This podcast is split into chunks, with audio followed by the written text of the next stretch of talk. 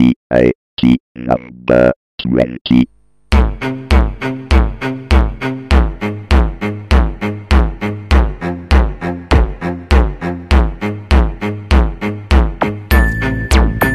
Indovinate un po', torna Tecnica Arcana Telegrafica dopo un periodo di pausa veramente veramente molto lungo. E torna in forma sperimentale, ovvero registrato in diretta, diciamo, per quanto questa parola possa aver senso nel mondo del podcasting, ovvero registrato senza post produzione, inserendo le musiche direttamente durante la registrazione. E spero in questo modo di poter ridurre i tempi di produzione di un episodio almeno per quanto riguarda tecnica arcana telegrafica e portarlo diciamo a contatto più diretto con l'attualità con le notizie che tutte le settimane affollano il mondo di internet della tecnologia e quindi sperando di poterle commentare insieme e realizzare qualche episodio in più.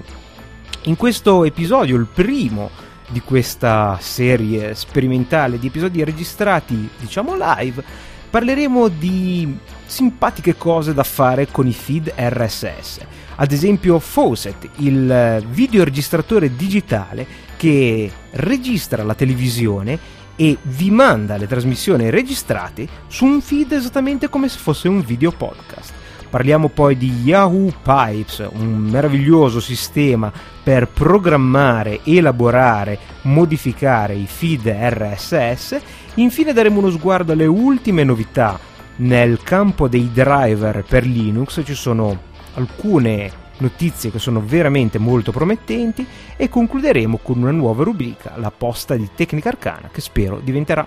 un appuntamento fisso. A tra poco!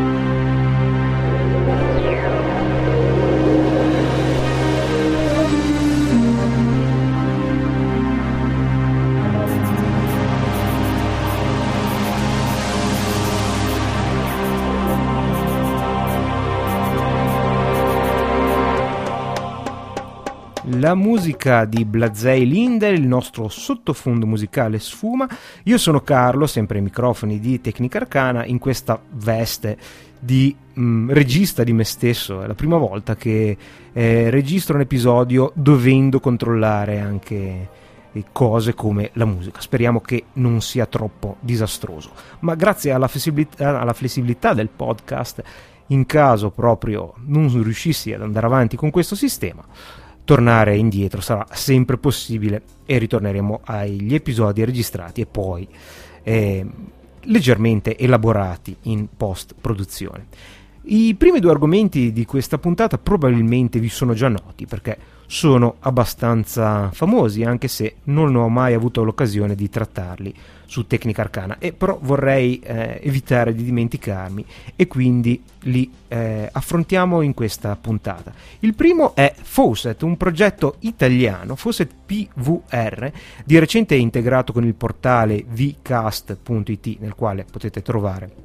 questi servizi che previa registrazione eh, trasforma il vostro computer in un videoregistratore digitale senza avere alcuna necessità di hardware dedicato. Come funziona? Vi collegate come un qualunque sito internet, eh, fatto il login, potete eh,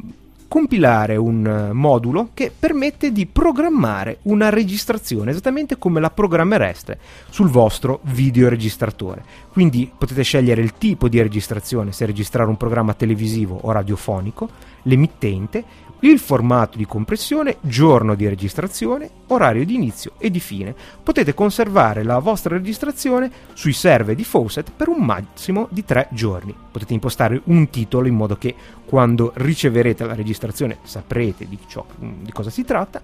e mm, un'eventuale eh, frequenza per ripetere la registrazione ogni giorno, ogni settimana dal lunedì al venerdì o dal lunedì al sabato. Insomma, esattamente le stesse opzioni che trovereste su un comune videoregistratore standalone da mettere sotto il televisore. Come funziona? Una volta che avete impostato uno o più programmi per la registrazione, eh, il server di Fawcett, che evidentemente è collegato a un, eh, un, decoder televisivo, registra le trasmissioni e vi invia su un feed RSS dopo un po' di tempo rispetto alla registrazione per dare al sistema il tempo di comprimere la registrazione nel formato scelto, vi invia, dicevo, su un feed tutte le registrazioni che voi avete richiesto, trasformando di fatto le vostre richieste in un vero e proprio video podcast. È una tecnologia davvero straordinaria e molto interessante. Le uniche limitazioni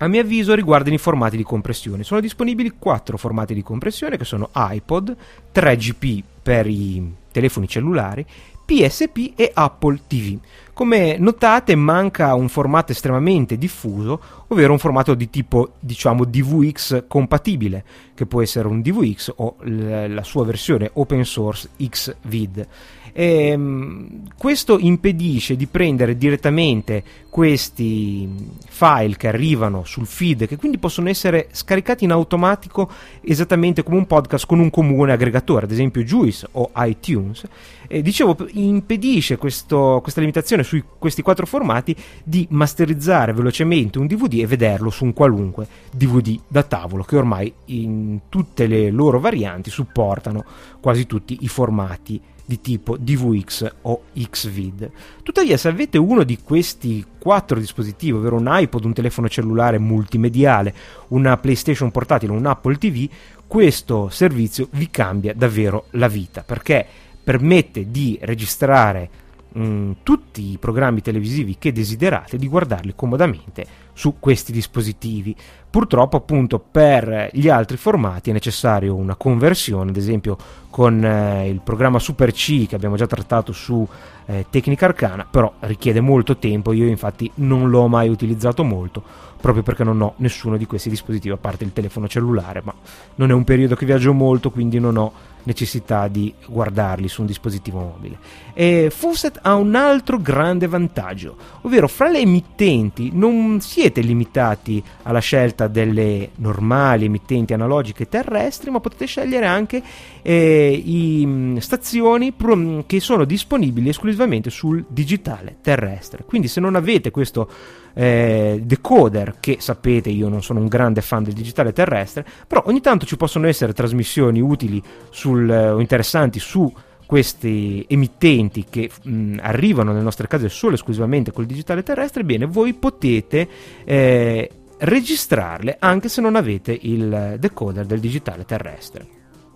Il funzionamento è molto semplice e addirittura permette, questo l'ho provato in maniera sperimentale, mi ha eh, stupito, di poter impostare una registrazione del giorno prima e ancora ricevere immediatamente la, la trasmissione, anche se era del, del, giorno prima. Questo probabilmente perché, nonostante io non abbia eh, documentazione su come funzioni, ho l'impressione che registri tutti i flussi per tutti i canali televisivi e poi quando l'utente ne fa richiesta compilando questo modulo, tagli una fetta di questo grosso flusso che dura 24 ore e distribuisca la fetta a chi ne ha fatto richiesta. Un servizio molto interessante, probabilmente appunto tiene anche il giorno precedente perché eh, almeno fino a qualche tempo fa, in questi giorni mh, ci sono dei lavori in atto quindi potrebbe essere cambiato qualcosa, ma fino a qualche giorno fa era possibile richiedere una, la registrazione del giorno prima e ottenerla istantaneamente. Quindi Fawcett www.vcast.it trovate comunque il link su, sul sito di Tecnica Arcana www.tecnicarcana.com è un servizio italiano del quale essere veramente fieri.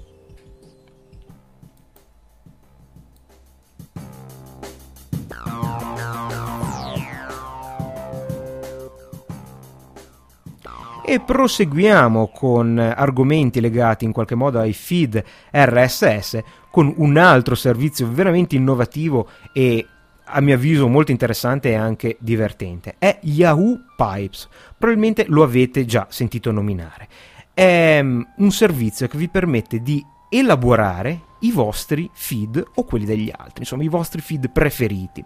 Funziona in maniera molto semplice attraverso la realizzazione visuale di schemi a blocchi, ogni blocco nasconde una funzione, collegati con dei tubi, appunto i pipes, che permettono di realizzare funzioni anche davvero molto complesse. Non so se magari a scuola, all'università avete utilizzato un sistema di tipo CASE, Computer Aided eh, Software Engineering, oppure qualche programma di matematica tipo MATLAB che permette di eh, realizzare funzioni complesse unendo blocchi di funzioni più, più, semplici. Se l'avete già utilizzato, allora sapete esattamente cosa trovarvi davanti. È un programma che gira esclusivamente sul web con una grande dose di interattività. Avete dei blocchi che permettono di importare, di mettere in ingresso dei feed e programmi, eh, blocchi di funzioni che vi permettono di modificarli, di elaborarli, di filtrarli in maniera veramente eh, talmente complessa che solo la vostra fantasia è il limite. Non pensate che eh, sia una cosa molto difficile da realizzare perché se avete già un minimo di mentalità logica, magari perché programmate in qualche linguaggio di programmazione, l'approccio sarà istantaneo. Ma anche se non avete mai avuto esperienza in questo senso, sarà comunque abbastanza semplice. Dopo un po' di esercizi, diciamo molto semplici, eh, scoprirete da, solo, da soli come utilizzare utilizzare le funzioni più avanzate. Io ho realizzato due esempi molto semplici che pubblicherò alla fine della registrazione in modo da poter avere un, eh, uno schema già fatto eh, che ora vi illustro, veramente molto semplice. Nel primo eh, ispirato da alcune mail che ogni tanto mi, mi arrivano, eh, che mi dicono che apprezzano Tecnica Arcana gli ascoltatori, ma magari preferiscono un argomento o non ne sopportano. Alcuni, come ad esempio qualcuno, eh, più di un messaggio mi è arrivato che Tecnica Arcana è gradito un po' meno l'aspetto videoludico quando si parla di videogiochi. Il bello del podcast è proprio la possibilità di scegliere la, il proprio palinsesto, quindi eliminare gli episodi che non interessano, ma uno potrebbe desiderare di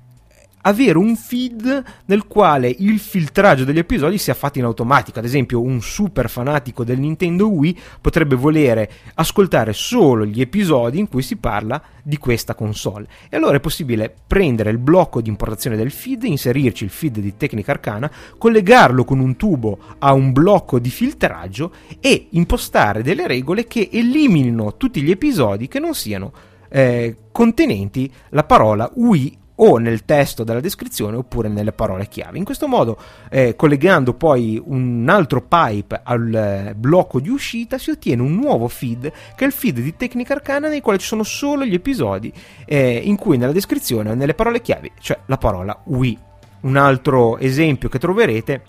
è un eh, mix, diciamo, una fusione fra il feed del podcast e il feed del mio blog. In questo caso si ha un unico feed attraverso un blocco di unione che prende i due feed e li mischia in modo da avere su un unico feed sia i post del blog che gli episodi di Tecnica Arcana. Le possibilità sono davvero illimitate, addirittura c'è chi eh, utilizza Yahoo Pipe per controllare il, eh, le aste su eBay, sia per quanto riguarda i prezzi che per quanto riguarda gli argomenti trattati. Quindi come potete immaginare è possibile... Mm, come potete immaginare è possibile programmare eh, qualunque sito internet che emetta un feed in modo da avere solo i dati eh, che ci interessano oppure elaborarli. È una cosa veramente molto interessante, quindi vi consiglio di andare su Yahoo Pipes, provare le, i pipe che ho già realizzato per voi e eh, sperimentarne di nuovi. Ovviamente se sono programmati in maniera adeguata è possibile creare dei pipe complessi che realizzano una funzione e poi riutilizzare questi pipe come blocco unico all'interno di altri pipe ancora più complessi e via via così fino a diventare eh, sistemi veramente molto molto avanzati.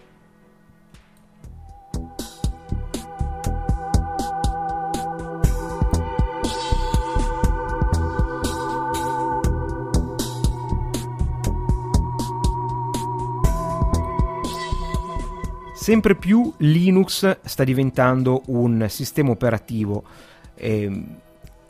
che avanza verso gli avversari diretti, eh, ovvero Windows e Mac OS 10.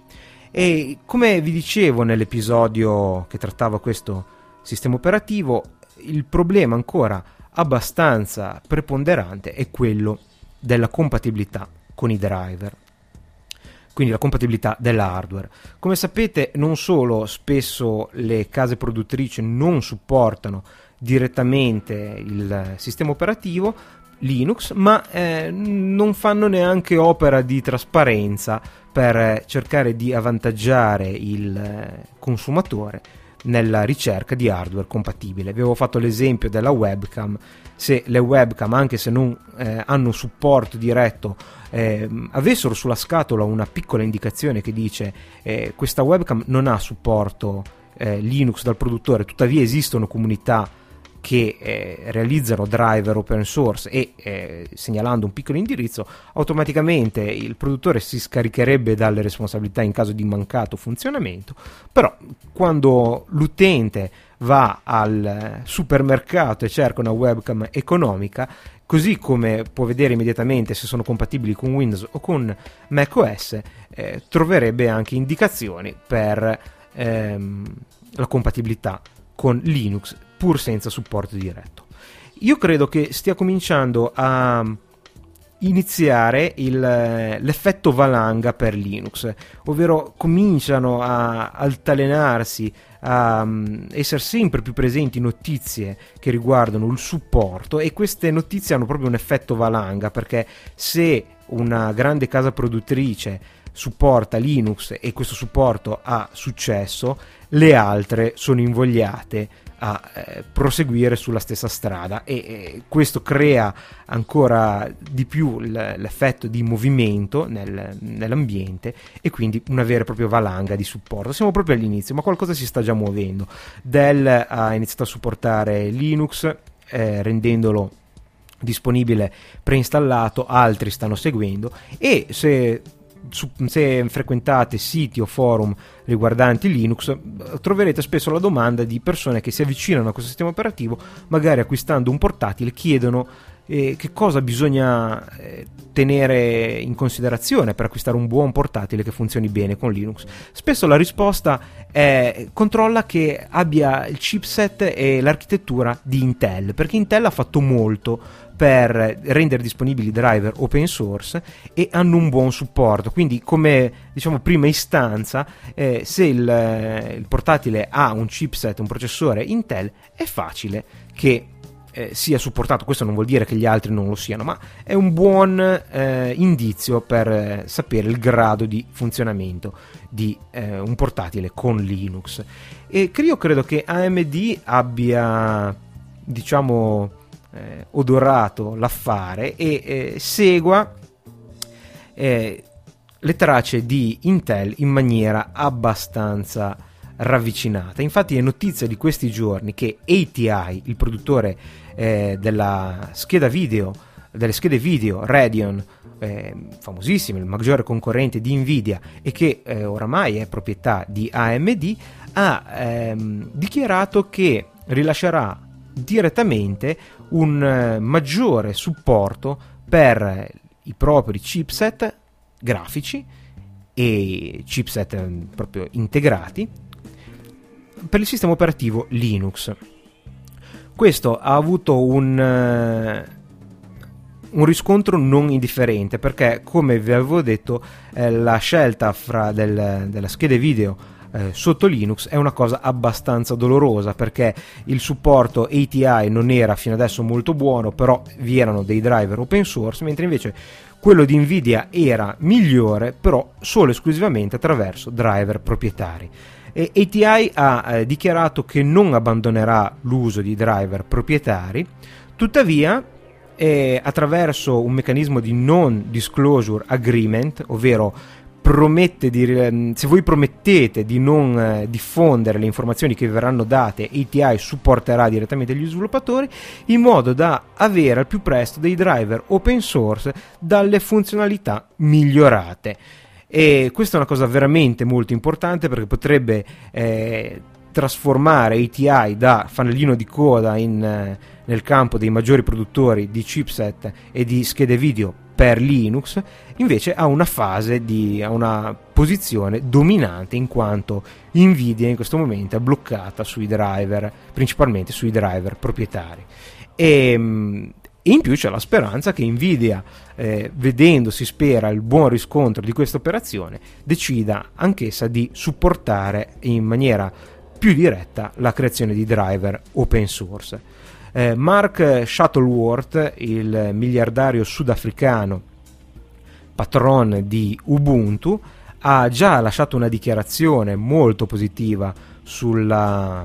sulla presa di posizione di AMD in, eh, a riguardo dei driver per eh, le schede video ATI, dichiarando che eh, Ubuntu, seppur ha lasciato una porta aperta per i driver proprietari con l'ultima versione sapete che c'è la possibilità ci sono software apposta per installare i driver con restrizioni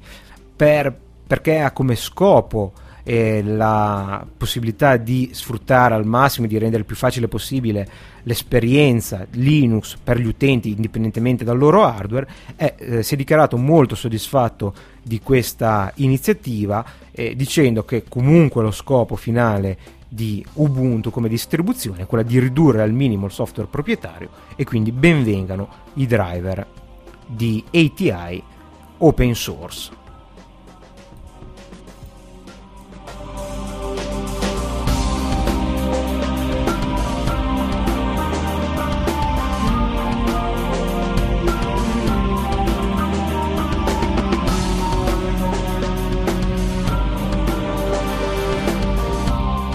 E concludiamo la puntata con la posta di Tecnica Arcana. Iniziamo con eh, un episodio, una, una, mail che mi ha scritto eh, recentemente Gabriele e mi dice innanzitutto volevo farti i miei più sinceri complimenti per i podcast che stai realizzando, estremamente interessanti. Ti ringrazio Gabriele, continua con un po' di complimenti raccontandomi di quanto lui sia appassionato per le novità tecnologiche e eh, mi chiede eh, se è possibile parlare un pochettino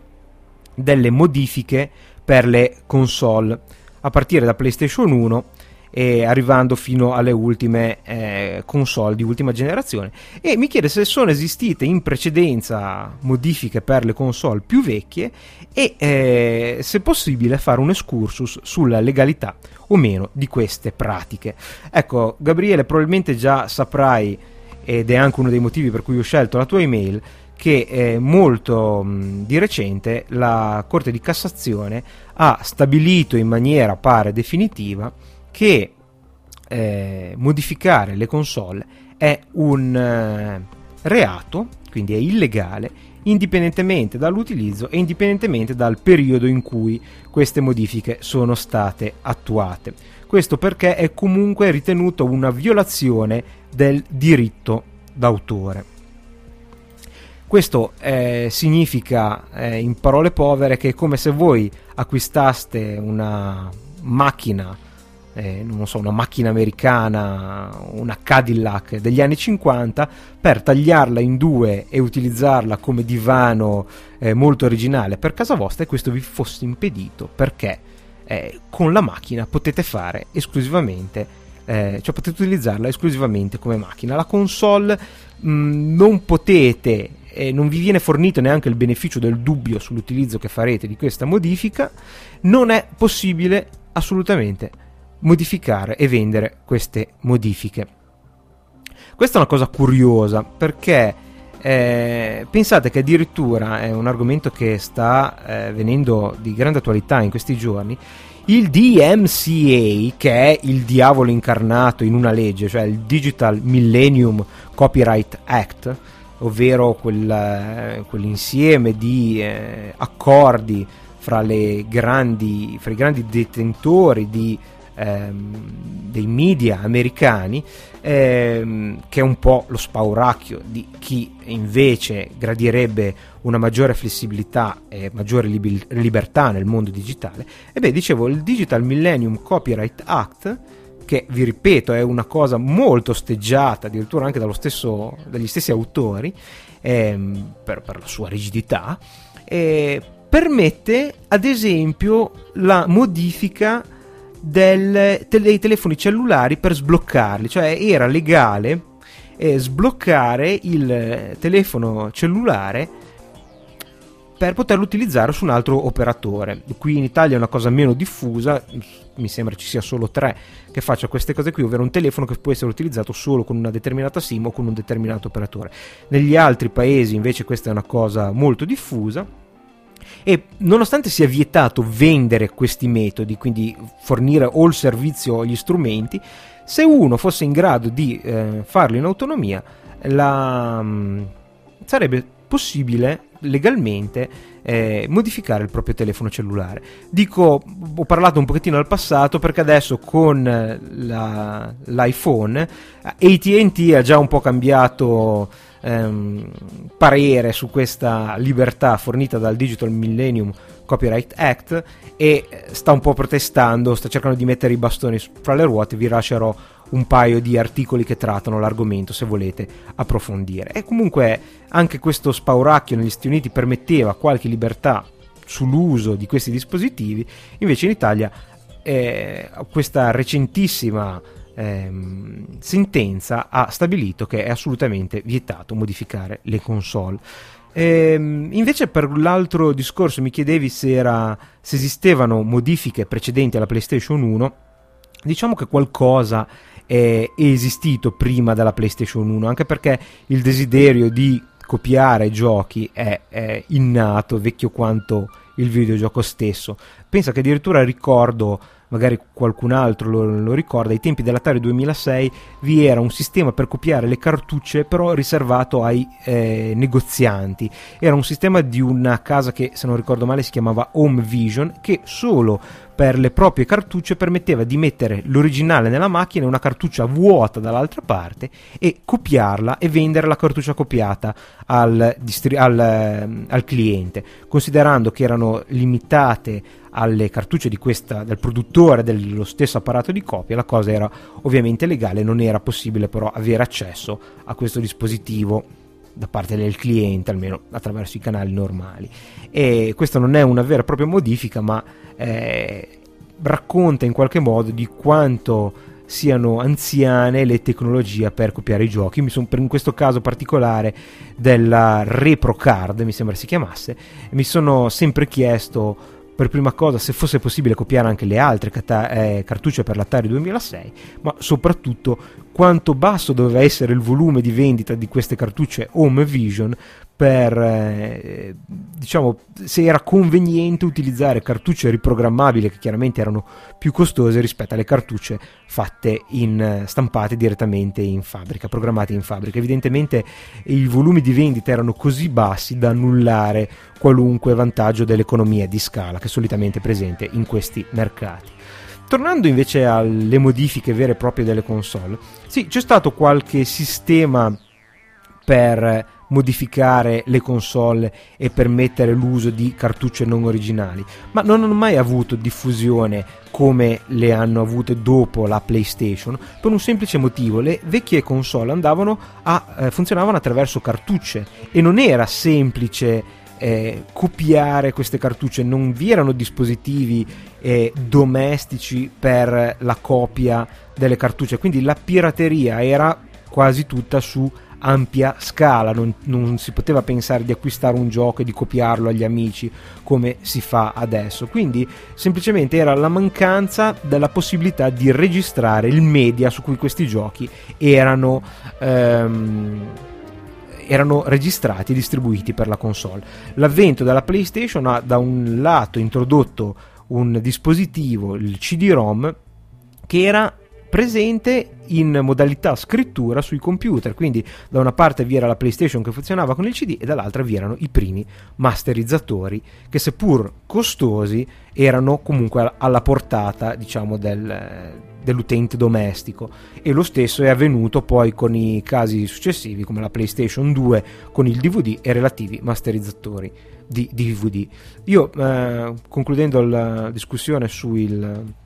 sulla copia dei, dei, giochi per le console. Non sono un fanatico delle modifiche, lo sanno i miei amici, non ho mai consigliato eh, e continuo a non farlo, consigliare eh, di modificare la console, soprattutto su quelle nuove. Guardate, eh, ad esempio, quanto i casi di eh, resi per difetti della Xbox 360 se si fosse modificata ogni speranza di garanzia e di riparazione andrebbe vanificata. E poi sono anche convinto che con una scelta oculata ehm, i giochi diano più soddisfazione. Eh, se sono pochi insomma cioè sceglierli bene averne pochi eh, spinge forse a eh, giocarli fino in fondo e non si ha la tentazione di passare ad altri giochi. Questo chiaramente è solo mio, eh, la mia eh, personale idea sull'argomento, questo non impedisce però di pensare che eh, sono altri mezzi per combattere la pirateria e non certo il blocco, eh, il, rendere illegale la modifica della console che può essere utilizzata eh, anche per scopi legali, ad esempio la console, l'Xbox prima versione, attraverso la modifica poteva diventare anche un eccellente media center a basso prezzo, che non, personalmente non vedo nulla di eh, illegale in questa, in questa pratica.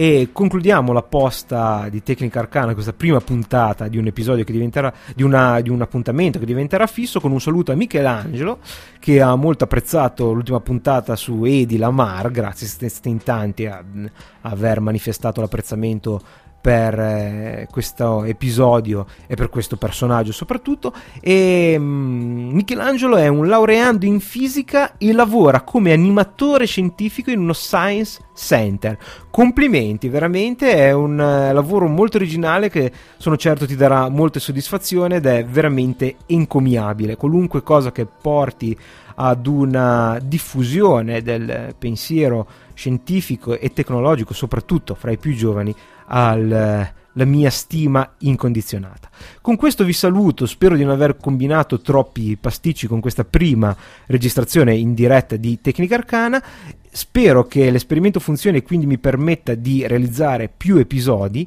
e mm, con questo vi saluto, vi do appuntamento alla prossima puntata. Arrivederci a tutti e grazie per l'ascolto.